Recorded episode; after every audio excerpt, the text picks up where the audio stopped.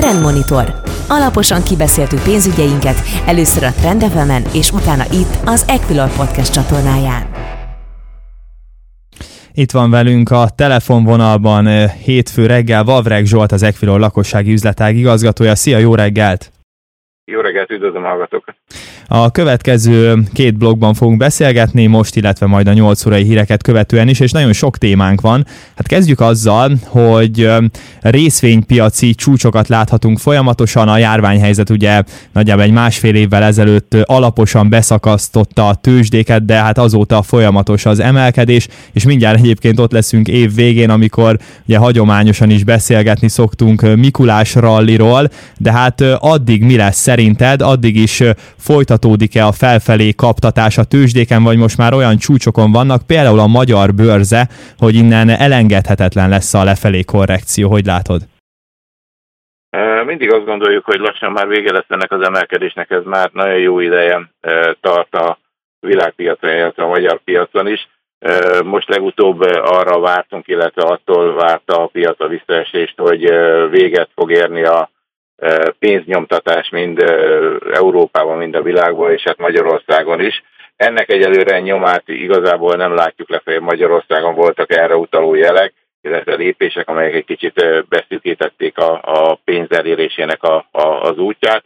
A, elsősorban itt is természetesen az USA-ra figyelünk, és ott ő, őket nézzük, hogy náluk mikor fog visszatérni a normális üzletmenetbe a, a, a pénzpiac. Most legutóbb arra számítottunk, hogy itt a, a év vége felé már ez a e, kötvényvásárlási e, folyamat meg fog állni, de hát most legutóbb ugye pénteken jöttek ki munkaerőpiaci adatok, és ott a várakozásoknál rosszabb adatokat láttunk. Ez megint úgy néz ki, hogy egy kicsit el fogja tolni ezt, a, ezt az időpontot, amikor megállnak itt a, a, a pénznyomtatásra természetesen mindenki várja majd a, lassan ugye itt vagyunk a harmadik negyed vége felé, hogy a harmadik negyed évben milyenek lesznek az eredmények. Hogyha visszatekintünk ugye még a, a előző negyed évre, tehát a Q2-re, akkor azt látjuk, hogy brutálisan megverte a várat. Egyrészt brutálisak lettek az eredmények a világ szinte az összes piacán, természetesen egy-kettőtől egy-két céget kitéve, de általánosságban ezt mondhatjuk el és hát még a várakozásokat, amelyek már eleve felfokozottak voltak, ugye egy nagyon alacsony bázis volt a, a tavalyi évben a, a, a, a világpiacokon a, a koronavírusnak köszönhetően, tehát ennek köszönhetően volt egy ö, ö, elég jelentős várakozás, és ezt a várakozást is, is nagyon meg tudták verni. A, például az S&P Index társaságai, ha jól emlékszem, több mint 80%-a jobbat jelentettek be, hogy több mint 80% a cégeknek jobbat jelentett be a eleve magas konszenzusnál, és hát hogyha visszatek, vagy megnézzük az európai piacokat, vagy a magyar piacot is, itt is hasonlóan jó eredményeket láttunk. Igen, ugye a magyar piacnál az feltűnő volt, hogy a blue chipek nagyon jókat jelentettek, és ennek köszönhetően egyébként ott néhány napig ilyen egészen kiemelkedő forgalmakat láthattunk, ugye főleg annak fényében, hogy azért igazi uborka szezon uralkodott a magyar piacon is, nagyon sokszor volt nagyon nyomott a forgalom, de azért a blue chipek itt a befektetői aktivitást bizony megmozgatták, meg élénkítették. Mik a blue chipek várakozásai egyébként a harmadik negyedévre? Nyilván itt ez a bázis hatás, ami nagyon szépen kozmetikázta a számokat, nagyjából eltűnik majd. Organikusan mennyire maradhat meg a lendület a hazai nagy cégeknél? Hát egyelőre azt látjuk, illetve hát maguk a cégek is azt várják, hogy a fél éves számok után általában emelték az éves várakozásukat, vagy megerősítették az eleve nagyon pozitív éves várakozásaikat, tehát ők arra számítanak, hogy még ki fog tartani ez a feltörekvő gazdaságból adódó nagyon eredményes működés a következő két négy évre is. Ezt alátámasztja azt, hogy egyelőre az a várakozás, illetve az a félelem, amelyik a, a negyedik hullámot a koronavírussal kapcsolatban sugalták, az egy kicsit eltolódik, tehát legalábbis egyelőre nem, nem annyira látszódik, főleg Magyarországon. Nyilván ennek az is, az is köszönhető, hogy elég jól látunk egy időben a átoltottság terén, és hát kérdéses, hogy ez, ez mikor fog egy kicsit lanyhulni, mármint mikor jön be megint a koronavírus, és ha eltűnik a, a oltásoknak a, a hatásossága. Itt ugye már általában október-novembert emlegetik, de azt azért figyelembe kell venni, hogy rendelkezésre áll óriási mennyiségű oltóanyag, tehát szerintem, hogyha itt kicsit begyorsulnának a számok, és azt látnánk, hogy újra felfelé fut a, a, a fertőzöttség, akkor szerintem mindenki e, újra rohanna, legalábbis azok, akik már kétszer beoltatták magukat, és, és felvennék a harmadik oltást is. Tehát én nem alapvetően a mostani számokból, meg mostani tendenciákból én azt látom, hogy annyira nem kell félni, hogy le kelljen állítani a gazdaságot, mint az elmúlt évben vagy idén tavasszal. Tehát ö, egyelőre úgymond ezek megalapozottak ezek a tőzsdei várakozások, illetve a tőzsdei cégeknek a várakozásai a harmadik, negyedik, negyed évre. Ez szinte mindegyik blue chip elmondható. Az OTP ugye nagyon brutál jó számokat tett közé, folyamatosan napról napra új csúcsot dönt, pénteken új csúcson zárt, kérdéses, hogy ma ez, és átlépte a 18 ezeres úgymond fizikai támaszt, tehát kérdéses az, hogy ma folytatódik ez az emelkedés, de a többi blue chipet, hogyha végigveszik, akár a MOL, OTP vagy a, a Matávot nézzük, ott is megfigyelhető ez és hát a kisebb cégeknél is megfigyelhető volt, hogy nagyon-nagyon jó gyors jelentéseket tettek közé. Ez azért nem volt jellemző az utóbbi időben a budapesti értéktőzsde kis és közepes vállalataira, hogy jelentős eredményt tudnak felmutatni, és hát ez az árfolyamokban is meglátszódott. Tehát azért voltak itt olyan úgymond szárpapírok a közepes méretű cégeknél, amelyek eddig, eddig annyira nagy figyelmet nem kaptak, és hát náluk is arra számítnak, hogy továbbra is kitart ez a fokozott eredményesség és nemzetközi tekintetben kicsit keretezzük ezt a beszélgetést. Ugye mondtad, hogy attól tartottak a befektetők, hogy a nagy pénznyomtatás befejeződik, de hát ugye Amerikából akkor kijött ez a nem túl jó munkaerőpiaci adat, félmillióval kevesebb új munkahely jött létre a nem mezőgazdasági ágazatokban, szóval a Fed is kivárhat a szigorítással, és hát ezt gondolom hatványozottan igaz lehet az LKB-ra, amely pedig a héten jelent. Mit vártok? Igazából az LKB mindig egy kicsit le van maradva, tehát sokkal lassabban reagál, sokkal sokkal visszafogottabban reagál minden gazdasági folyamatra.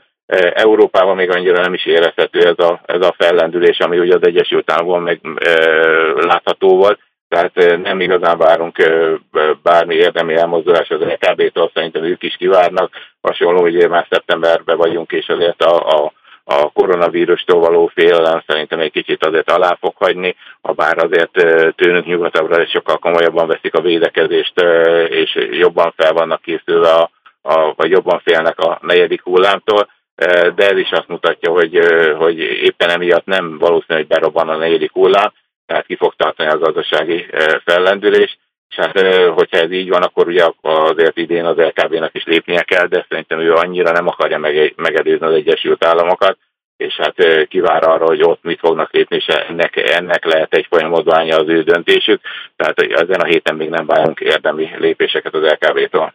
Az elmúlt percében az Equilor befektetési ZRT lakossági üzletág igazgatójával Vavreg Zsoltal beszélgettem. A következő blogban 8 óra után folytatjuk a beszélgetést, kicsit a forint árfolyamát illetően jósolgatunk, illetve árupiaci témáink lesznek, olaj, arany, kilátások, folytatjuk hamarosan itt a reggeli monitorban. Itt van velünk a vonalban ismételten Vavreg Zsolt, az Equilor befektetési ZRT lakossági üzletág igazgatója. Szia, üdvözöllek ismételten! Szervusz, üdvözlöm a hallgatókat! Az első blogban a tőzsdei szárnyalásokról beszélgettünk, amely akkor még valószínűleg ki fog tartani, hiszen a jegybankok azért nem kezdenek el fékevesztetten szigorítani. Hát a Magyar Nemzeti Bank némiképp azért kivételt jelent, hiszen itt a nagyon magas inflációs adatokra kellett reagálnia az MNB-nek. A héten pedig jön egy újabb adatközlés infláció jeligére, legutóbb egyébként némi lassulást láthattunk a mutatóban, de elsősorban arra lennék kíváncsi, hogy a forint árfolyamát ezek az inflációs adatközlések mennyire szokták megtépni, megrángatni, és mit várhatunk ebben a tekintetben szerdán majd? Uh, igen, szerdán jön ki az inflációs adat. Igazából ez egy éves infláció lesz, ami, uh, amiben a, a várakozások egy kicsit enyhültek, tehát szeptemberre olyan nem vár uh, senki olyan jelentős mértékű inflációs növekedést, inkább ezt október-novemberre várják majd megint.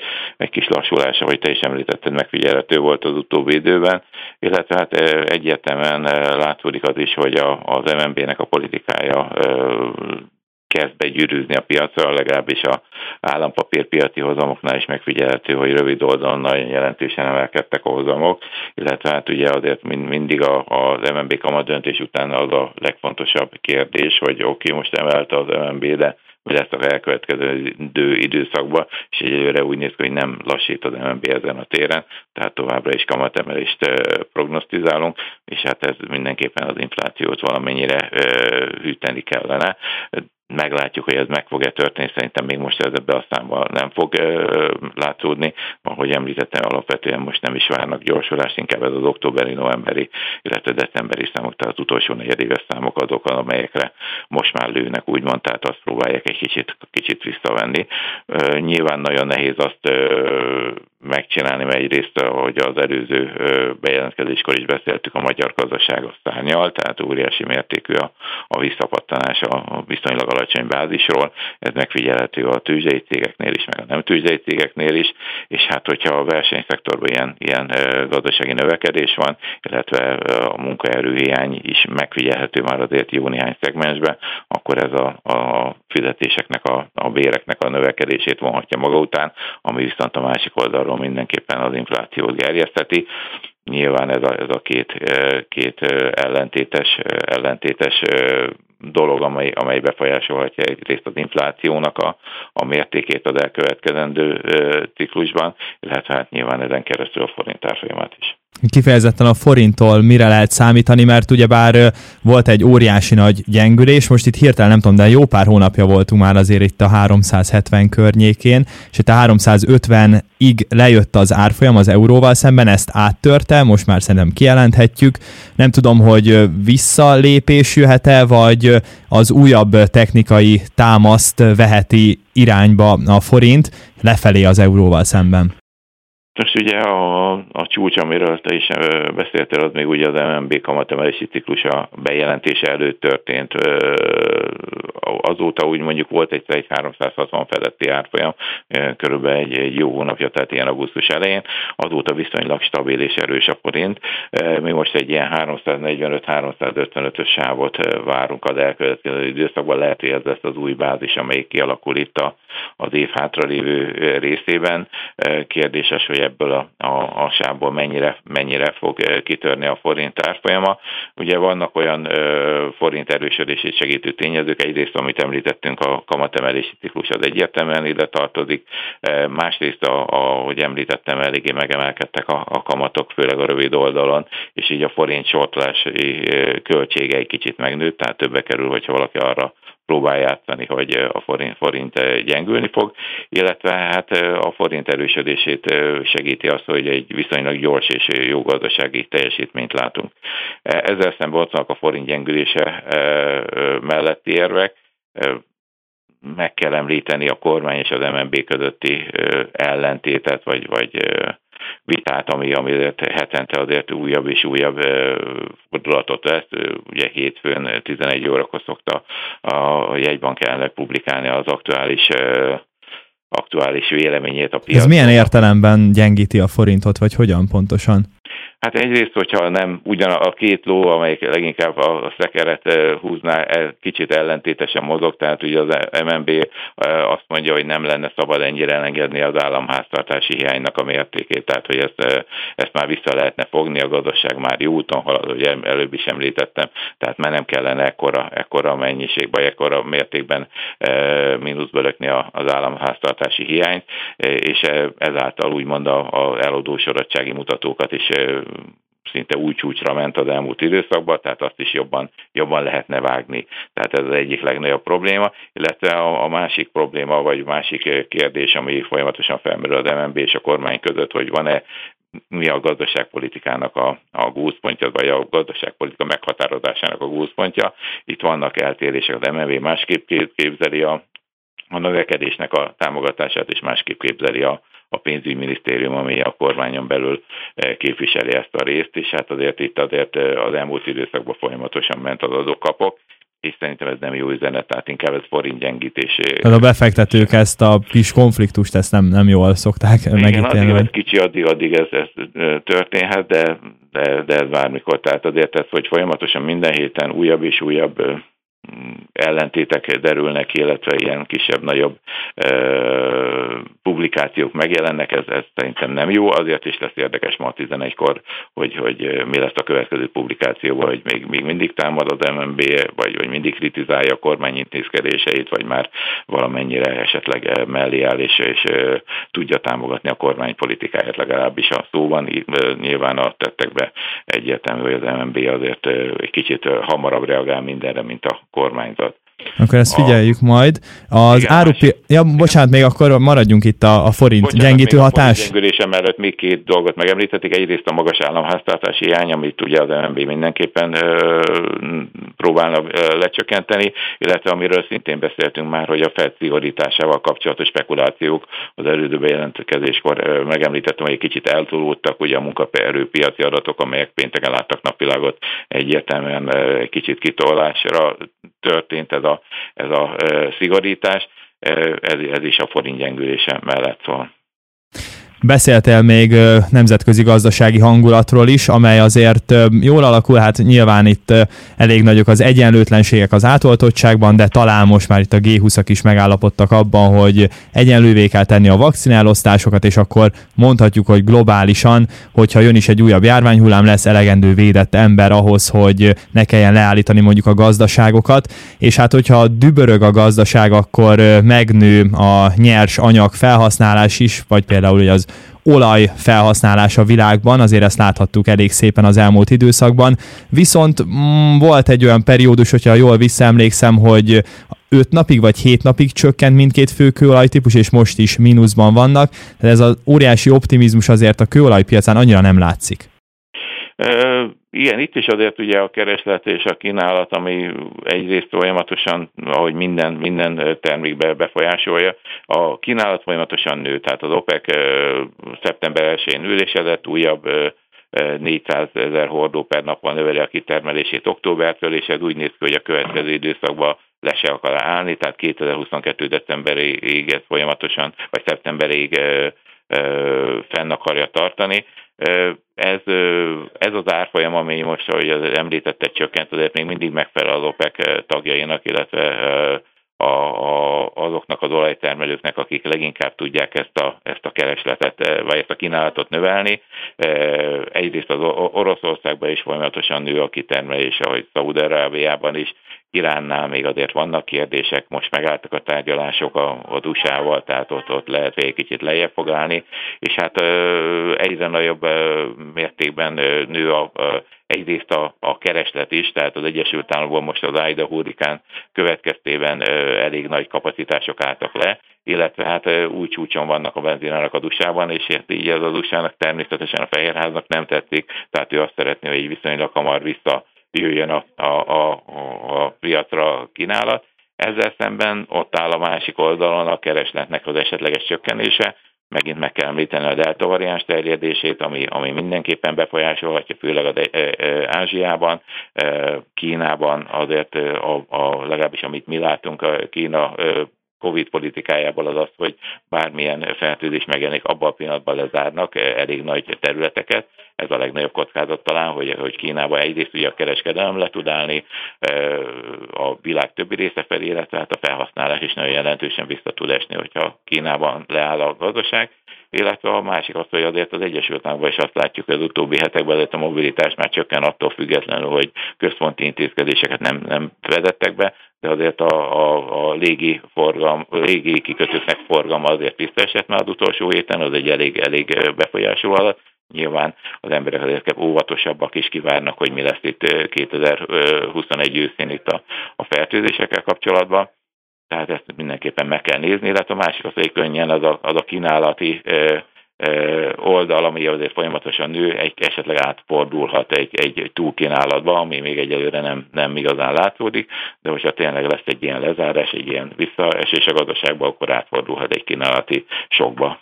De akkor még röviden, konkrétan nem annyira égető célja akkor az OPEC országoknak, a nagy kitermelőknek, hogy 80 dolláros legyen a, a kőolaj hordonkénti jegyzése?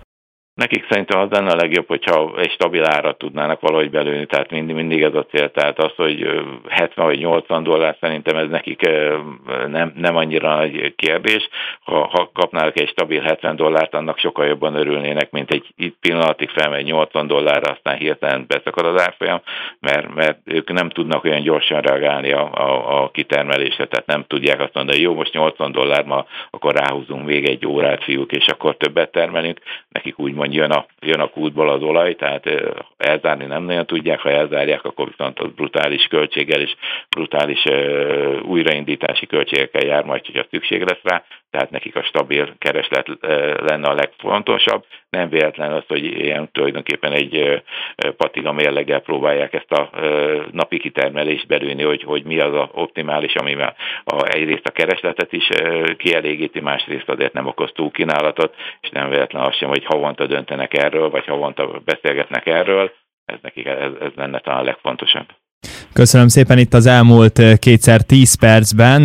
Vavreg Zsoltal az Equilor befektetési ZRT lakossági üzletág igazgatójával beszélgettem. Szép hetet, jó munkát kívánok, minden jót, szervusz!